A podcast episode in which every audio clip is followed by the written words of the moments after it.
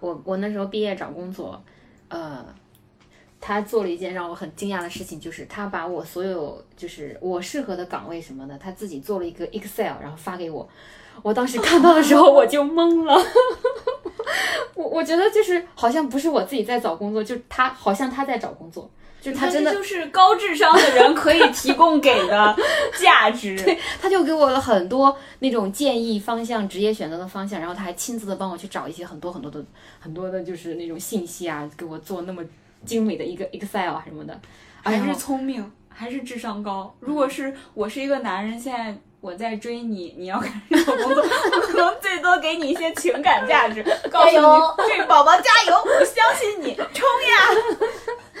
对，但是他会实际的做很多事情，就是哎，这些就是主要还是觉得他做的很多，就是真的为我做了很多，嗯，包括一开始他，呃，就是一直追我，然后我就一直没有答应嘛，后来呃，因为一些。他后来他就去说他要离开一阵子，因为他要去实习。呃，那时候他也是，他比我大概找工作呃提前一年半。他其实属于呃比我大一一届半的那种，因为他们是两年半的学制。哦哦，明白。然后呢，他就要实习大概有三个月。然后那个时候他说我不会再打扰你。嗯，如果这这三个月我想好了之后，呃，我还是就是不能放下你，我还会来找你。就是我就就是可能呃。我说你不要再来找我了，你永远不要再来找我了。但是忽然后来这三个月，然后他就没有任何打扰我，我就自己真的就感觉好像心里就哎，若有所失。对，若有你说这话好有手段。对，我刚想说这个，他是不是在搞那种欲擒故纵？女人你在玩火。其实我觉得你是那种很吃霸道总裁那套的人，就不管我了。然后你看我老公有没有像那种霸道总裁搞的伎俩？然后后来我这三个月就在想，啊，他怎么还不来找我？度日如年呀！我觉得他好像还挺好的，就真的是那种失去了才知道珍惜的那种。嗯，后来我就因为当时我跟我室友，这其实是我和他之间的一个秘密。嗯，但是我觉得不知道在这里面讲合不合适。嗯。嗯，本来呢，其实我想主动联系他，但是我又觉得我自己自己自己主动联系他又放不下架子。他当时认识我呃那个室友嘛，然后呢，我室友看我天天难受的不行，就主动然后就跟我聊天，然后我他就我们俩就在那儿想说啊，那我帮你来联系他，吧，帮你对复试一下，推一推，然后然后然后他就就跟那个我老公说了一下，嗯，哎呀，我老公。打了鸡血，马上的。冲到面前，好了，拿下。没有他，他后来他那天就他跟他那个那个朋友，然后一起熬夜做一个星星灯。哦，不是，就是做一个要做 PPT，我以为要做。他说对了，就是做 PPT，但是他是做，他做了一个 PPT 做成的动画，他把 PPT 做成就是做了无数张的那个 PPT，然后呢把它演示成一个动画，然后他就把。他跟他就是他，他朋友也帮助他很多，然后他他们两个说说是熬了两天的夜吧，然后就做成了一个小从我们俩认识，对，我们俩就是他把我们之前聊天记录，哎，是你俩婚礼上播的那个吗？呃，对对对。就是那个小人儿，他弄了一个小人儿，然后是沙画对，哦，那是他专门弄的沙画，那是后来的哦。那个沙画是后来他专门又找的，他之前自己做了一个 PPT，就是那种小人跟那个漫画似的。然后呢，做好之后呢，就把我们之前所有的聊天记录，所有的，就是他都保存。他就说，他觉得我以为他手抄了一遍，没有没有，他他没有，他就是他就把那个贴到上面，完了之后把重要的贴到上面，然后把我们俩相识，然后怎么怎么相处的就过程了，然后最后说。最后就一个一个画面，就是一个门开了，然后就就是我要奔向你这种。哎呀，我看完了我就哭啊！老公 是不是很懂？然后我我我跟我几个同学，然后三个都一起看嘛，然后他们两个人比我就是我我们三个人都哭的不行了，都那种。他俩婚礼上那个沙画是她老公专门找人做，我一开始我以为这个沙画可能是网上剪下来的。但不是那个沙画，就是画的他们俩的经历，什么看演唱会呀，什么第一时间到北京找你啊，什么，哇，太懂了，太会了。他们俩的婚礼，他全程就是啥也没没怎么说话，没张口没说，她老公在那里说，在那里情感流露。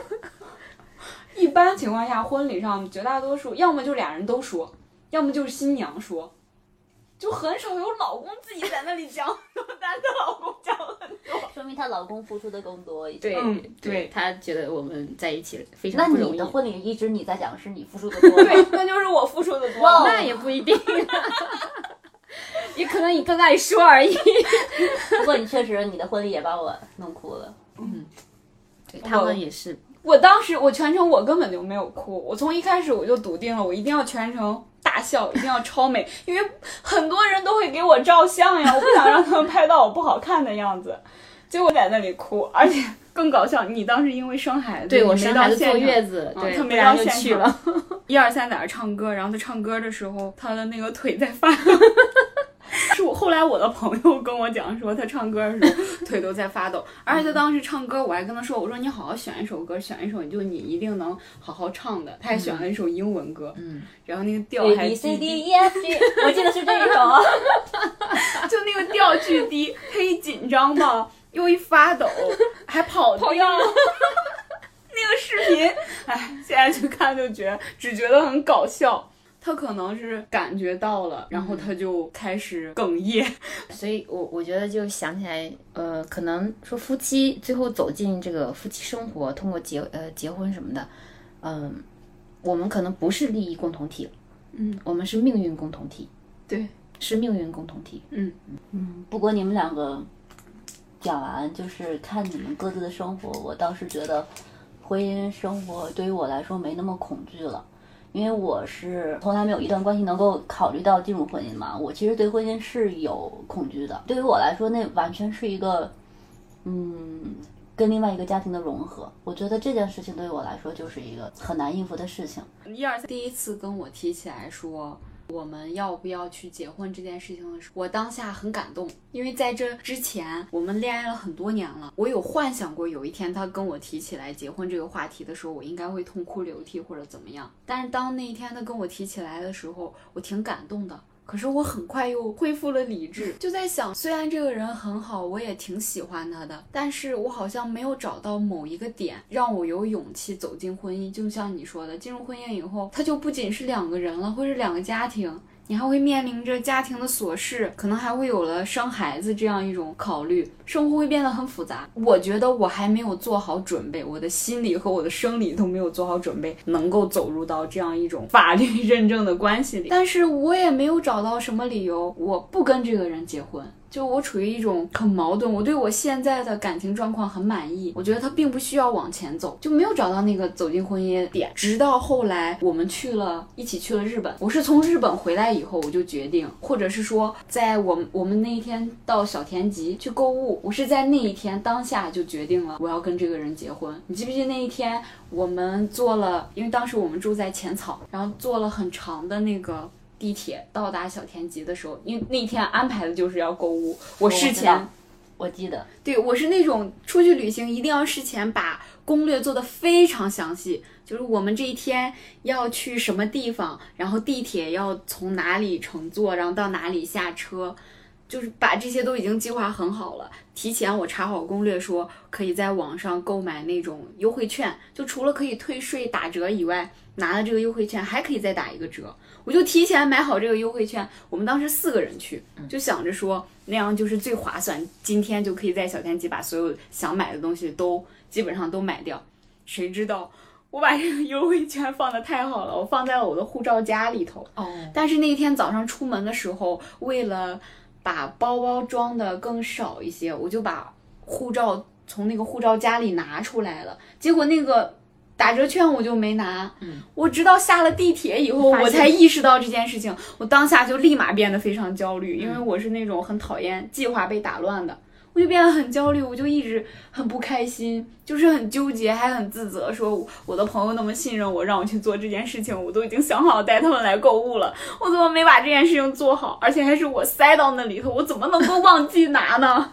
而且就是这件事情，对于我和另外一个我们的共同的朋友，对于我们两个来说，也是特别让我们觉得感动的事儿。因为我们那天其实大早上就请来到了我们的目的地，嗯，坐地铁坐了很久。如果说再回去是非常不实际的，因为在国外旅行，其实时间是一个很重要的事情，并且是你花一个多小时再回去再回来，那就是两个多小时，那不可能的。所以说，为了让知了没那么焦虑，她老公就说：“走吧，我们回去。”就是他说他陪我去拿，对，然后他们两个就是那个跑跑跟我另一个朋友，他们俩就说没关系，那就不用了呗，对不打折就不打折，无所谓。然后当时一二三就跟他说，他不是那么想的，我陪他去拿这个东西，他只有拿回来了，他才会心安。对我当下我就会觉得说，这个人很能 get 到我的点，对而且其实那种焦虑，你说他要是不打折，他能怎么样呢？不能怎么样。但就是当下我那个情绪上来了，对他他知道就你这个怎么化解你这对个点，对对，而且他不会觉得我是在无理取闹，因为很小一件事情放大影响整个旅程，他愿意陪我去化解我的这样一种焦虑的情绪。之后我们那天逛完街以后，去到了小田急的顶楼，好像是有一个那种露天的，像像大平台一样种了很多植物，我们就坐在那里休息，因为买太多东西太累了。然后他当下跟我说，不然我们今年过年回家以后就把证领了。这是他就是比较正式去说这件事儿。我当时还说，我说那你都没有跟我求婚呢，你怎么能说去领证呀？他说那领完证也可以求婚。我说那领了证再求婚，那还有什么用呀？我能说不吗？当时其实我和那个我们那个个朋友在计划这个事情，但是在外面就不像在中国的这么多小商品批发市场一样，什么东西都很好买。对，可以筹办是吧？那边的东西真的是哪哪都不知道，所以也无从下手，嗯然后也没有计划。但是你没想到他自己 已经说了这种愚蠢的话。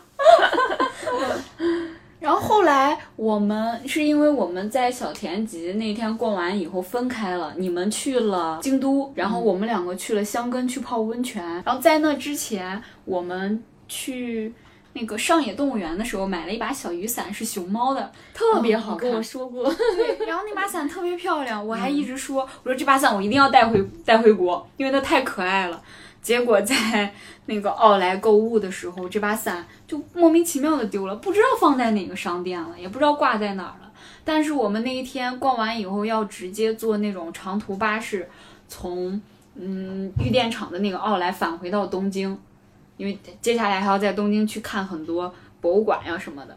马上那个车就要来了，但我又惦记我那把小伞，就是我不要它，我心里头又很焦虑；要它吧，回去找我又担心我赶不上车，那我就回不到东京了，就很焦虑，不知道该怎么办。然后这个时候，一二三的让我站在原地，然后看着行李，他就飞快的跑回去去找那把小伞了。然后他找了一圈，其实他跑出去的时候，我的心里就没有那么焦虑了，就一下子被化解了，就觉得这个伞丢了就丢了吧，算了，不要了。你早说呀！我那把伞是我的累赘，走哪儿就扛哪儿。但你那个是紫色，我那把是黄色的，不一样。就也是还因为这件事情，就让我觉得说跟这个人在一起，他会化解我的很多的焦虑，他不会认为我的焦虑、我的这些小情绪是一个问题，他也没想过要让我去改正，他只会想办法帮我去解决。我觉得就是因为他做了这些事情以后，我就想要跟他去结婚。更理解你，更能设身处地的站在你的角度去。对他不会让我有心理负担，他会让我更加坦然的去接受自己的好和不好，因为在在这之前，我可能绝大多数时间都是一个很拧巴的人。我想要做的事情，跟我实际上在做的事情，或者是我想要的东西，跟我实际上得到的东西，一直是有出入的。然后在这种状态下，我就会陷入一种焦虑，陷入到一种不开心的这样一种状态之中，而且我会不断的自我怀疑，认为自己不好，认为自己在很多事情上头不够努力，或者是说觉得自己的运气实在是太糟糕了。总之就是不开心。说明你跟他在一起的时候，你能够做自己，你是经历着，就是能够做自己，对方爱着你的。但是我是经历过我要伪装自己，对方才爱我的这种状态，其实是非常痛苦的。我明明是好吃懒做的一个人，然后还要装作非常积极向上积极向上，然后热爱工作。对你刚刚讲到这个 好吃懒做，就在我们结婚之前，我对爱情是有过期待的。我认为我的另一半一定是一个积极向上，是一个很聪明、成绩非常好，然后在很多的时刻能够理智的帮我分析掉，就做会做 PPT、会做 Excel 表格，去给我这种理智性的建议的人。我认为我需要这样的另一半，他可以带着我不断的前进，让我变成一个。嗯，也很优秀的人。我过往认为两个人在一起肯定是要一起变成一个更好的样子。嗯，我对更好的样子定义是更优秀、更成功、更有价值、更容易被别人嗯羡慕，这是我认为更好的定义。但是跟他在一起以后，我觉得这个更好就是更快乐。更坦然，更容易跟自己和解，就你会变成一个非常平和的人。你即便是好吃懒做，你即便是在混吃等死，这也是你的选择。只要你能感觉快乐，没有任何人可以指责你。你做这件事情没有任何问题，你可以这样，我也会一样爱你，就是无条件的。对你的爱是无条对件，我就觉得这样会让我很坦然，至少因为每个人都会有懈怠啊。我不知道大部分人是是不是要追求这样的一份坦然，但是对于现在的我来说，我是现在有了这份坦然。其实我认为啊，不是说大部分人的感情都是一定是特别积极向上。比如说我们在讨论工作怎么才能晋升，讨论生活怎么样能够把生活质量提升得更好，或者是让自己的这个生活状态怎么样有有一个精神上面的享受是是更高更拔高一点的，但是你会发现，你跟一个很舒服的人在一起的时候，你们你们两个人就是怎么舒服怎么来，对，躺着玩手机，对，嗯，刷电视、刷电视剧、刷综艺或者怎怎么样的，就是或者是你在干一些你自己想做的事儿，或者是加班，或者是一些其他的事情，你们都是在做自己想做的事情的时候，对方不会指责你，不会认为你是一个废柴。对这是我现在认为。甚至还会鼓励你，这样的废柴快乐吗？好，久我就接着废下去。我是认为他能够接受你是废柴这样一件事情，是我现在想追求的。可能我以前想表现的是我多么积极向上，嗯，对，但是我现在不想那样了。我就是想找一个能喜欢我是一个废柴的人。嗯嗯可能就是随着年龄的增长，我们也在逐渐的认清自己，知道自己是一个 什么样的人。可能我就是一个肥柴而已。然后，所以就希望这段关系里头，对方能够给你一种嗯更多的宽容，让你可以保持一种舒适的状态。毕竟打鸡血，它肯定不是人生常态嘛，这样苟且的活着才是。我觉得呃，真的好像我们大家都是在得过且过，或者坦然的得过且过。嗯所以我在听到你老公的那些特别向上的这些，呃我就觉得我很羡慕励志的节目。我突然就打起了我那个 那个鸡血，那马上又一会儿又燃我觉得，起来了我觉得就是呃，有两面，然后这两条线都是可以积极向上。就我们可以坦然的废柴，也可以坦然的积极向上，就是我们不同的选择，每一个选择都没有错。对，是的，就当你无论选什么，你的另一半都会支持你、鼓励你、包容你的时候，它就是一种舒服的状态。嗯嗯，没有什么是说好像啊，大家都羡慕就是好的。对，因为舒服的定定义很宽泛，有些人可能就觉得每天打鸡血就很舒服，然后可能那就是传销了。传销天天打鸡以血前。以前我是什么状态？以前我即使是跟我男朋友出去，我都不能让对方知道我是戴隐形眼镜的。哦就是晚上睡觉前，我偷偷去卫生间把隐形眼镜摘掉，然后早上在他没睁眼前，我要把隐形眼镜戴上。我就不想让他看到我，就是因为我是四百度嘛，然后我如果摘了隐形眼镜，我可能看别人就看不清楚。我就不想我看不到对方，然后他又觉得我是近视，让这样的话我不是形象不完美了吗？这只是一个小小事件啊，嗯，就就是来举例说，我是想要在对方的这个世界里营造一个很完美的形象，并且就是素颜这件事情，也是我年纪越来越大了才能够说让男朋友能够多的看到我素颜的状态，以前也并不是。有个电视剧叫《了不起的麦瑟尔夫人》，你不知道看过没有？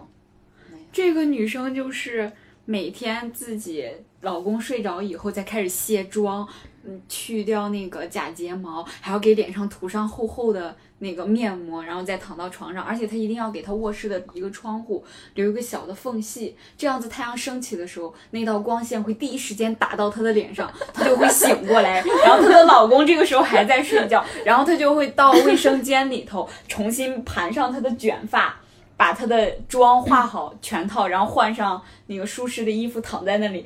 之后，她的老公醒来的时候，她在装作刚刚睡醒，所以在她老公眼里，她永远都是那种朝气蓬勃，永远都是容光焕发。她只要觉得自己不累就行，对她不觉得累，她觉得就一定要让对方看到自己很美最美的样样子。嗯，当时觉得，我当时觉得那样的自己也非常好。现在想想，累死了。我我挺累的。但是实际上，我挺想问你，那其实，在那段感情里头，你实际上是非常爱他的，是的，非常非常喜欢他。我说的这一段是我的上上一段，那一段嗯感情对于我来说是非常正向的。我到现在都是觉得那段感情非常好。那个人很好，嗯，那个人那最后为什么就分开了呢年？少无知啊。好明白了，意会只可意会，不可言传。太年轻了。嗯，啊，那我想问一句，那你现在跟你这个男朋友在一起，你你会在他面前放屁吗？呃，现在很少了。以前是因为屁少了吗，还是不带跟前放？之前肚子不好的时候放，现在肚子呃大部分状态是好的。啊，所以还是屁少。就是当你，我觉得这个放屁虽然说起来很搞笑，但其实也是检验一个人两个人的感情有没有到达一定程度。我还想谈谈你们对这个放屁一般是怎么处理的？尽量控制他的声音，不要让他有声响，闷屁。但是 你们怎么但是美女是不允许放屁的，你知道吗？这个可以卡掉吗？这个可以。美女是不允许放屁的。你有没有听到过一段一个就是故事？但是美女也是有屁股的呀，美女也是有肠道的呀。是他不是说有人真的因为放屁离婚的，是有这样有案例。有，我知道的 是谈对象，就是他认为的女神，他终于跟他的女神在一起了，然后他女神有一天就在一起久了，他女神放屁了，都啊，你为什么你还可以放屁？放出来屁还这么臭，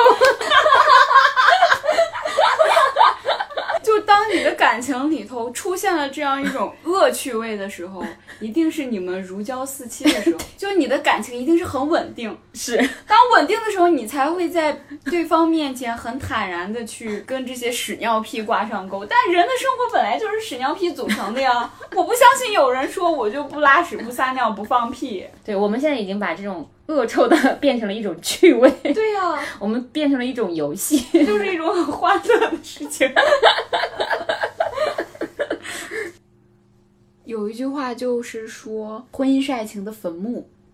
就很，所以很多人会认为说，当大家走进婚姻的时候，这个爱情要么是被消磨掉了，要么就是分崩离析，变成了一种很不好的这样一个状态。嗯，可能跑跑还没有走进婚姻，他对于婚姻更多的是一种比较恐惧，或者是没有准备好吧。那我们两个因为都已经进入婚姻了，你估计你觉得婚姻里头还有爱情？婚姻里肯定还有爱情，我觉得有两个方面。嗯，第一个就是什么样的爱情，就是说，呃，一个是婚姻里两个人之间的爱情，还有一种就是婚姻里两个人之外的和别人的爱情。然后就说，呃，第一个婚姻里两个人之间的爱情，嗯，这个因为结婚六年多了，呃，一直都是主要就是过很平常的生活，每天也是照顾孩子，嗯，那么我觉得两个人之间有时候，呃，那些爱情我们要制造爱情，因为、因为这些是很繁琐的事情会把这我们原来刚刚呃结婚或者相处的时候谈恋爱那段阶段那种很懵懂的或者是激情澎湃，对，很激情澎湃的那种情感已经消磨的差不多了，就是非常了解彼此了。嗯，就是为了更长久的、我们更稳定的这样情感的维系，那么我们俩之间就应该去制造一些小爱情，就是会让我们彼此有一些心动的一些瞬间。你你老公就很懂这些，对他比较懂这些，所以经常搞一些小小的惊喜。嗯，所以也不必太多，但是这样的一些小小小的东西，它就会变成一种力量。可以对抗那种繁琐的家庭琐事。对，柴米油盐每当我们发生冲突的时候，因为肯定会冲突不断的，对，嗯有呃，在每一个阶段都有新的挑战，有新的问题出现，有新的矛盾。那么，嗯、当这些东西出现的时候，当我们俩属于可能非常冲突非常明显的时候，这些东西会治愈我们。那婚姻之外的婚姻之外的爱情呢，其实考验的就是两个人之间的诚信、忠忠诚。说，呃，我们如何对待在婚姻之外遇到的一些新的感情的情况，因为这个是不可避免的，因为他人都会喜新厌旧。是，就是呃，毕竟是人与人的社会，都是人和人的关系社会，会有一些可能说他会遇到一些哎，可能不一样的女生，或者是喜欢他的呃女生，或者我也可能会遇见一些就是哎觉得好像很心动的人。但是就是遇到这样的情况的时候，我们先定义它是不是爱情，嗯，或者第二个，它足够不足够，这个东西会让你放弃你原来所选择的那么长的一个跟他在一起的那个人。我感觉这个还是一个自我管束的问题。其实我之前就看待婚姻里的忠诚。就所谓忠诚，一定是诱惑不够大。假如说外面你新遇见的那个人对你的吸引力足够强，能够带给你的快乐足够大，可能这样对婚姻的忠诚它就会土崩瓦解了。因为每一个人都会有喜新厌旧，都会有不断对别人动心的过程。对，但是你终究还是跟那个动心的人也会走入这个生活，过上这种平平常往复、平凡往复的这种日子。所以说要。那个提前避免这样的事情发生，要选择选择这个人很重要，这个人的人品，对，就是要提前一定要把控好。就是是我身边是有这样的人，嗯，他就不是一个对自己很有管束的，就但凡是有他认为很好的姑娘，他就想扑，他就要扑上去，并且这个男士已经是有家庭，所以说这位男士的这个品品质是在你跟他选择进入婚姻之前，你要把这个提前。把这个风控，嗯，把控好，就是让让这样的事情先提前可以避免，这也是一个就不要选择这样的人，对，要改不了他。对，是的，就是说我在觉得在婚姻里面，两个人要不断的去互相的制造一些爱情的因素，嗯，然后同时如果在婚姻之外又遇到了相应的让你有这个信号的东西的时候，自己要做好自我管束。嗯，其实，嗯，可能无论别人怎么做。自己这一方还是一定要有一个底线，道德约束。婚姻还是不一样。假如说在恋爱过程当中遇见了一个嗯新的人，遇见了一个更喜欢的人，我觉得他选择跟上一段感情，只要他不是脚踏两只船，他选择跟上一段感情结束，然后跟这个新遇见的人重新开始一段浪漫的爱情，对，应该不会有太多人指责。嗯，因为你对上一段吗？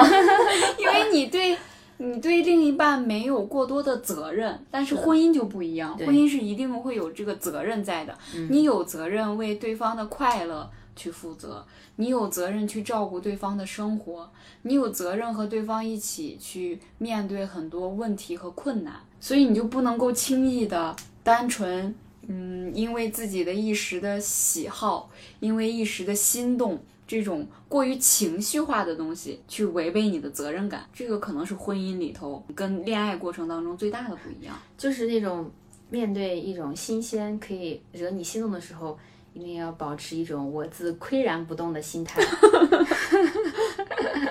就是你也可以有心跳，我觉得可以有一种，比如说哎，或者把它转化成一可以有情愫，但是要嗯发乎情止乎礼。对，就是可以转化成。对他好也对你好的一种情感，或者就如果真的是做不到，看更在乎谁吧。我肯定，我我的话肯定是更在乎家庭。就刚刚其实咱俩在很多地方都是一致的。就我认为婚姻一定是需要经营的，对，他不可能就是我什么都不做，我就做我自己，顺其自然，他就会越来越好。一定是两个人互相磨合、互相包容、忍让。然后自我改变，做一些对方喜欢的事情，通过这样一种经营方式，婚姻才会变得更好。然后婚姻的经营具体要如何经营，就是你不断的在爱上对方，在你走进婚姻的时候，你选择这个人，你就想你生活里头那么多乱七八糟的事情，还有两个家庭之间各种磨合，他这些琐事，他其实就是麻烦。他很容易把你这个人的精力消耗掉，也会把你当初很喜欢、很笃定一定要一辈子在一起这个人很多滤镜给你敲碎。然后这个时候，你就需要找一些可以激发你、激发你的爱情，或者是让你永恒的铭记住你为什么会爱上这个人，找到这个点，才能够帮助你去应对婚姻里的这些麻烦。不然的话，很容易消耗掉。这就是为什么我会不断的跟我身边的人强调，你一定要找一个你很喜欢的人走进婚姻。假如你对这个人就是嗯平平的，没有什么太多的心动啊，或者是那种激情澎湃，就从来都没有过激情澎湃，那你可能走进婚姻里头之后，你很难跟他长久的相处在一起。人都会喜新厌旧。这个新鲜感一旦消失掉以后，你就没有办法长久的跟他共存，就这些不好的样子都会在婚姻里头呈现出来。你要是没有办法爱他，没有这种强大的爱支撑，你可能就很难支持下去。不然这个人那么烦人，我为什么还要跟他在一起呢？对，就是结婚之前要问一下自己，能不能接受他所有的不美好。我尽量。你可能因为你一直都没有打算走进婚姻，或者你过往的那些男朋友也都不足以让你决定跟他们谈婚论嫁，可能就是因为你也没有做好准备。另一个，我一直都觉得你不走进婚姻，就是因为你没遇见对的人，是对方没有让我做好准备。对，就是对方那个人不对嘛。假如对方这个人真的是符合了你的设想。或者是说，也不能说叫设想吧，因为人的这个想法也一直都在改变。对，他只要提供给了你想要的情绪价值，是你期待的爱情，你就会有勇气走进婚姻。一方面是我认为对方没有给到我能够让我进入婚姻的勇气，另一方面，恰恰我觉得我应该也是没有给到对方这个勇气。我有哪里没做好？为什么对方也没有把我纳入到他的婚姻名单里？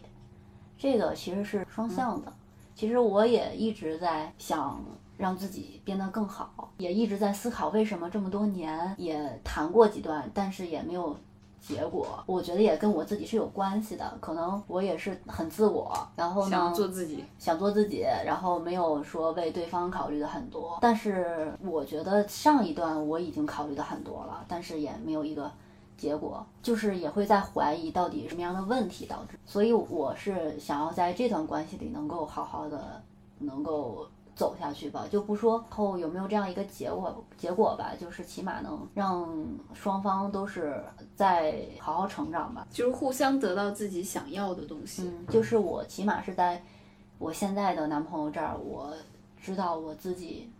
做什么样的自己？如果是你能达到一个你自己舒服的状状态，那说明这个人有一半是对了。如果你还是在伪装自己，在他面前去表演美美好的自己，那我觉得这样的可能需要考虑一下。基于我自己的经历，可能我之前我之前喜欢表演，我现在不表演了，是不是以前虚伪的自己导致对方没有说跟我有想法，不够真实？那也也也不是，我觉得还是因为你遇见那个人不行，不要责怪自己，要找他人的问题，没毛病。因为我我一直都相信的一点就是，无论你是什么样子，这个世界上一定会有那么一个人他喜欢你，就像我们交朋友一样，志趣相投的人才会变成朋友，才会长久的在一起，然后余下的那些人就是生命里的过客。或者就是酒肉朋友，或者就只是同事，或者只是大家只有一面之缘。只有那些在茫茫人海当中，我一下子就发现了你，你的这个脾气性格我都很喜欢。我即便是知道你是一个邋里邋遢的人，知道你是一个神经大条的人，可是我还是会喜欢你，因为我觉得你很有趣。就比如说我现在男朋友。连我的脚他都喜欢，就是喜欢吧？对，就是就是这样呀。那个人如果真的喜欢你，他觉得你的头发丝都是好的。对，有句话不是说了吗？说，嗯，你喜欢的人的身上的味道只有你能闻得到。对，只要你不喜欢他了，他的味道就消失了。嗯，而且我也觉得说，两个人在嗯相处过程当中，无论是有没有走进婚姻，只要你是一段稳定的恋爱关系，就是你对对方的感情。一定要直白的表达，就是沟通很重要。是我一定要告诉对方说我喜欢什么，我不喜欢什么，我想要什么，我不想要什么，直白的表达，它不会显得你这个人不够矜持，或者是说让你的感情变得很廉价。我觉得不会，不会这样。当你直白的把话说出来，可能会避免很多误会。也会让你们的感情变得更好，会避免很多麻烦，因为可能在感情里头有一些人比较迟钝，他很想要去表达对你的爱，很想要告诉你说我很在乎你，我很关心你，但是，嗯，可能他过往的原生家庭也好，他自己的脾气性格也好，他不知道该怎么表达，他不知道用什么样子的方式去表达感情的时候是你最喜欢的，所以可能有一些人做了很多无用功。他觉得自己 很爱你，很在乎你，但是变成了自我感动，对方根本接受不到。所以说，就在感情里，你一定要直白的去表达。对我而言，感情里的沟通就是对方告诉我他爱我，他在乎我，他让我感受到他炙热的爱，这种炙热就是马上就要把我给烧死的。需要的。你知道，就是有有些人是他吃准了对方的那一套炙热的爱，嗯反倒我身上的火苗没有那么旺，你知道吗？就是当他的热情没有那么高的时候，嗯我就觉得哇，就是有一点神秘感。但是哦他如果对你表达了非常多的爱的时候，你就觉得，呃，我好像不够珍惜了，我对，就是觉得他没有那么好了。那可能就是，嗯，性格原因。你希望对方若隐若现，还能给你一些神秘感。每个人性格不一样，所以就是能想要体会到的对方的那种感觉，但是对方一定要表达，就嗯我们都会、都会希望对方能直白的，或者无论是直白或者是含蓄，但对方一定有一个输出，而且这个输出是你一定能够接受到的，无论他以什么样的方式。还有一点能够提醒到大家，就是在一段关系里面，说你怀疑到了对方到底是不是爱我，我可以认真的告诉你，他是不爱你的。对，在上一段关系里面，我每天都在怀疑他到底爱不爱我。那个到最后渣男让你学会了很多 到。最后，是的，他是不爱我的。所以我对就就是希望大一家旦嗯有这个感受，对，嗯，一旦产生这样的一个想法，只要有怀疑就是就是不，不对，是的，因为对一个人的喜欢一定是掩藏不住的。就像你小时候，你难道不会很明确的感受到某一个男生是喜欢你的？很明显的能感觉到。，对就这件事情好像就是天生的，即便我们也没有从什么书上得出来说 某个人做了什么样的事情他才是喜欢我的，也没有朋友或者是家长告诉你说喜欢一个人需要有什么样的表象。但是大自然带给我们的本能，我们能迅速的在这些人群当中辨别出来某个人对自己有意思，是喜欢的。其实我们刚刚聊了那么多，无非就是想说，在一段关系里，在一段感情里，爱是很重要的一件事，它可以帮助我们去对抗一些繁琐的日常生活，帮助我们在遇到困难，在自己心情非常低落、状态非常不好的时候，能够给予我们很多正向的力量。但是，当我们爱着，当我们被爱着的时候，就一定要进入婚姻吗？其实也不是的。就是可以和爱人干一些自己喜欢的事情，干一些我们喜欢的事情。我自己独自的时候，我也可以做一些做自己，他不去干扰我我想要去做的，并且也没有一些琐事去去羁绊我。工作的时候工作，生活的时候生活，然后父母也很健康，然后目前的生活状态各方面都非常好，所以也没有一个动力说我要进入一段婚姻，然后进入到一个我未知的世界里，给自己增加一些未知的烦恼。但是我我是比较满足现在啊，嗯，所以目前为止还是不太考虑结婚这件事情。所以我在想，如果说能让我想走下一步的话，那就是对方能够给到我一新的东西。我我就是很向往的，他能够说未来是一个我们在一起是一个更好的一个阶段，那我可能会考虑。其实我觉得，当我们选择走进婚姻，是因为自己的成长，或者是自己的需要发生了转变，你需要一种新的关系，你才会去选择婚姻。所以说，当这个选择，当你这种需要到来之前，你也根本不用恐慌。年龄对于婚姻来说，从来都不是一个，当然在法律上头它是一个硬性条件，可是它只设定了一个下限，它并没有规定说你超过多少岁，如果你不结婚的话，你就需要被枪毙，所以需要被就是谴责。我可以就是告诉嗯、广大的集美们，就一定要真爱自己，就是爱自己，嗯，就是花心思在自己身上，让自己变得美美的，嗯，然后精致的。爱情它一定，爱情也好，婚姻也罢，一定是对我们而言是一种正向的力量。对我们刚刚讨论那么多，其实我们围绕的都是一个主题，这一段关系一定是让我们觉得非常的舒服。就是我想到一个词叫美美与共，对，嗯，还是有文化。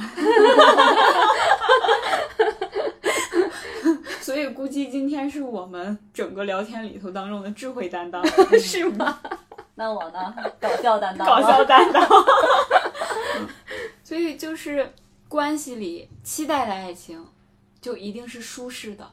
我觉得我的期待跟我实际上得到的，嗯，或者说我从前的期待，因为我选择的这个人发生了转变，于是我的期待就等同于我得到的，所以我很满足。当人满足的时候，就不会过多的回忆过往。哎，你的这句话突然我也知道我为什么从来不幻想过去了。我从毕业到现在没有除非别人主动让我去回想，我从来没有回想到过过去。嗯因为你对当下很满足，当下带给你的快乐已经超过了过往你经历过的那种快乐了，于是你只会觉得线下很好。所以我觉得可能我们大家一定要期待未来，就是期待以后美好的生活，不要沉醉于过去。未来只会更好。嗯向前看。我们今天的讨论就到此结束了。如果说你对我们的节目感兴趣，就请订阅并且点赞我们吧。如果说你对今天的话题感到意犹未尽，欢迎给我们留言，一起参与讨论。感谢大家的倾听，希望未来的每一个日子里，大家都可以平安并且快乐。拜拜。见，拜拜拜拜